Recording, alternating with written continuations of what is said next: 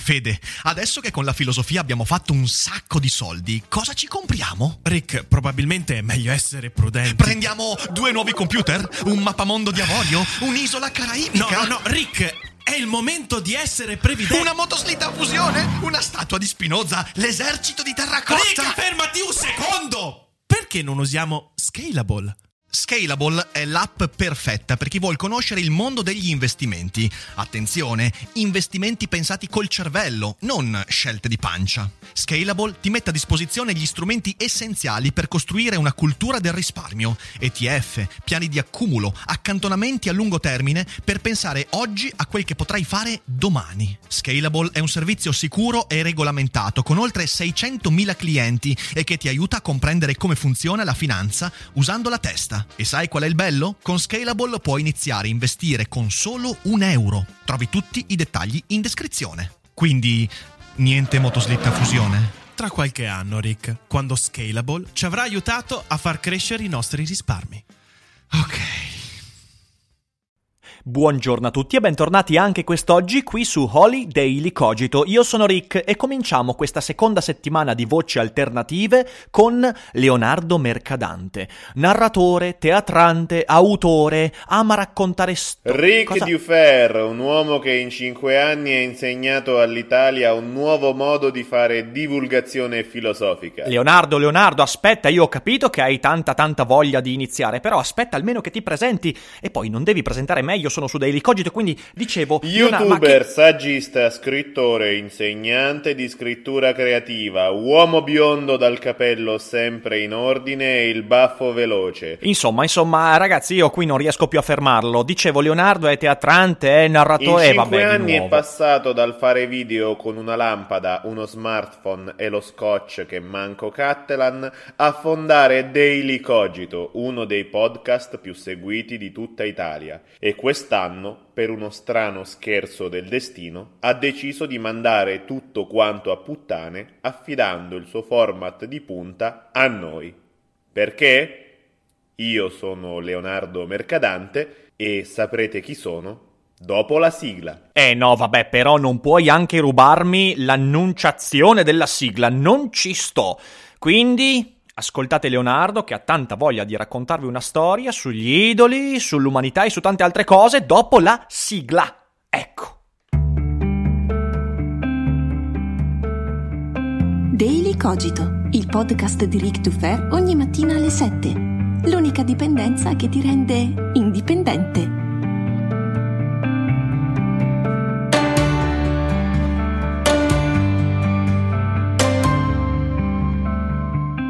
Bella sta sigla. Sapete, una volta lessi su un libro di drammaturgia che nessuno può vivere senza qualcuno che gli racconti una storia. Non possiamo fare a meno delle storie, possiamo fare a meno di avere figli, possiamo fare a meno di avere lo stipendio dei nostri sogni o la casa dei nostri sogni, ma non possiamo fare a meno di qualcuno che ci racconti una storia. Persino chi dice «Ah, sai, io non leggo libri, ah sì, io non vado a teatro, ah sì, io non vado al cinema». Poi quando va a casa si mette su Netflix e si spara una serie TV, cerca in streaming qualcosa da guardare, va su YouTube o alla peggio accende la televisione e si guarda Don Matteo. Oggi parliamo spesso di storytelling, ma è un po' come parlare di water drinking, come ha detto una volta il grande Roberto Mercadini. Bere acqua e avere qualcuno che ci racconti le storie sono il pane quotidiano per un essere umano. Io sono Leonardo Mercadante, sono autore di romanzi, testi teatrali e sono sempre stato affascinato dalle storie e dai mezzi con cui si raccontano, dalle differenze tra un mezzo e l'altro con cui si raccontano, tra come i diversi autori trattino in modo diverso lo stesso argomento e come lo stesso argomento possa essere trattato sempre allo stesso modo anche da autori diversi. Questa passione per la narrativa mi accomuna a Rick e penso che lui sia stata una delle maggiori ispirazioni per farmi decidere finalmente ad aprire un canale YouTube, dove da poco meno di un mese, insieme all'aiuto tecnico del magnifico Dino Costa, porto quelli che fino a questo momento erano stati soltanto sproloqui mentali in una forma compiuta. Internet ha dato la libertà di parola a milioni di imbecilli, diceva Umberto Eco. E hai ragione, caro Umberto, e io sono uno di quegli imbecilli. In effetti lo è anche Rick. D'altra parte, avete mai letto il suo elogio dell'idiozia? Ma basta sproloquiare, questi sono i miei 15 minuti di celebrità, i famosi 15 minuti di cui parlava Andy Warhol, concessimi tra l'altro dal mio idolo. E a proposito di idoli, sapete, a volte ho la sensazione che a guardare l'andamento del mondo da un satellite, per usare una metafora cara al buon Harari, ho l'impressione, dicevo, che il mondo stia vivendo una nuova fase di atomizzazione degli idoli, quasi come se stessimo tornando all'animismo dei popoli cacciatori-raccoglitori. Un tempo ogni tribù aveva il suo totem con il suo spirito, oggi ognuno ha il suo youtuber. D'altra parte quanti ce ne sono? Un'infinità, ne vogliamo citare un paio? Joe Pizzi, Shy, Roberto Mercadini, Barbaroffa, Kalel, Rick DuFer, Victor Laslo, tutti idoli con la loro schiera di idolatri, tutti vitelli d'oro pronti ad essere sciolti nel calderone della nostra collera. Collera necessaria perché così come è nata prima la bestemmia e poi la preghiera, nasce prima lo hater e poi il fan. Tuttavia il mondo non è un sistema binario, non esiste soltanto lo hater e il fan, ma esiste un ventaglio di possibilità tra questi due estremi. Oggi voglio soffermarmi con voi su uno spicchio in particolare, su una categoria, il fan deluso dall'incontro con il suo idolo. Iniziamo dal principio. Tutti noi conosciamo una persona che una volta ha visto mangiare quel cantante o quell'attore al ristorante e ha detto: mamma mia quant'è antipatico, cafone, si rivolgeva in maniera così sgarbata al cameriere. Oppure tutti abbiamo quell'amico nerd che torna dalla fiera del fumetto e dice: ma chi quello? Un montato di prima categoria, spocchioso, arrogante, ma... Oppure quelli che si lamentano magari del contrario: guarda quello youtuber dal vivo, è così timido, così introverso, cioè proprio hai difficoltà ad averci a che fare, mentre invece sembra così espansivo nel video. No, non va bene. Ah. E quindi, quando incontriamo i nostri miti, abbiamo sempre una parola chiave: delusione. E che cos'è la delusione? La delusione è soltanto un'aspettativa mancata, ma come facciamo a proteggerci? Certo, non dalle delusioni in generale, questo non è un podcast che vuole salvarti la vita, ma dalla delusione rispetto all'incontro con il tuo idolo? Beh, io non ho la risposta universale, ma ho una mia teoria se vorrei ascoltarla. Ecco, se ripenso al mio passato e ripenso ai miei miti, mi viene un nome in testa che è Fabrizio De André.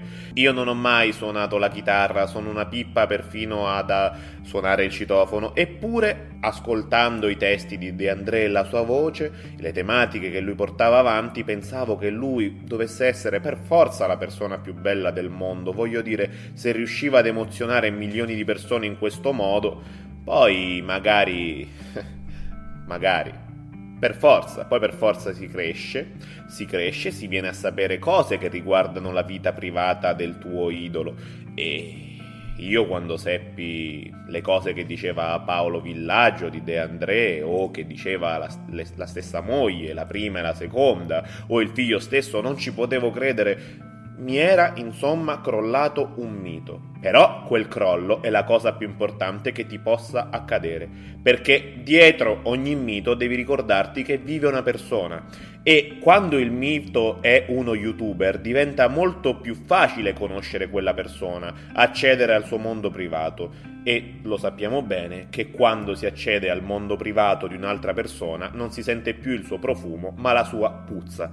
Ecco, quello che dobbiamo imparare è accettare che un autore puzzi, che un poeta puzzi, che un cantautore puzzi, che uno youtuber puzzi, che un attore puzzi, che si tratta di una persona che non ha meno difetti di te che stai ascoltando o di me che sto parlando. Esprimere contenuti, intrattenerti, emozionarti, non esime l'autore dall'essere un violento o altro. Ma allora come dobbiamo fare? Come approcciarsi a questo fantomatico autore? Beh, sicuramente distinguendolo dalla sua opera.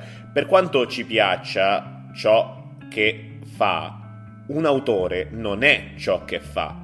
La sua opera sarà sempre altro rispetto alla sua persona, e creare contenuti può essere visto proprio come uno degli estremi tentativi dell'essere umano di superare se stesso e i propri limiti per comunicare con gli altri in modo più autentico. Un altro modo in cui possiamo vedere questa cosa è quella di cercare di distillare una parte della nostra persona per cristallizzarla in una forma e donarla agli altri, quindi purificarla da quella che è tutta la sfera emotiva che ci riguarda, dal resto della sfera emotiva, perché dobbiamo renderci conto che quando incontriamo i nostri idoli in carne e ossa, li incontriamo nella loro interezza, nelle loro paure, nelle loro corazze, nelle loro incazzature, nei loro narcisismi, nei loro profumi, ma soprattutto nelle loro puzze, nelle loro intelligenze, ma soprattutto nelle loro stupidità, nelle loro estroversioni, ma soprattutto nelle loro introversioni e nelle loro riflessioni. Perciò ricordatevi sempre di non cercare mai il confronto con il mito, ma con la persona che c'è dietro. Ma la persona non potrà mai soddisfare le aspettative che vi siete fatti su di lui. Se riuscirete a conoscerla, magari resterete delusi, ma siamo esseri umani e deluderci a vicenda fa parte del gioco. Grazie per essere stati qui con me. Trovate i link per il mio canale, il mio libro e i miei social in descrizione. A presto e ricordatevi che gli slogan di chiusura sono per i fessi.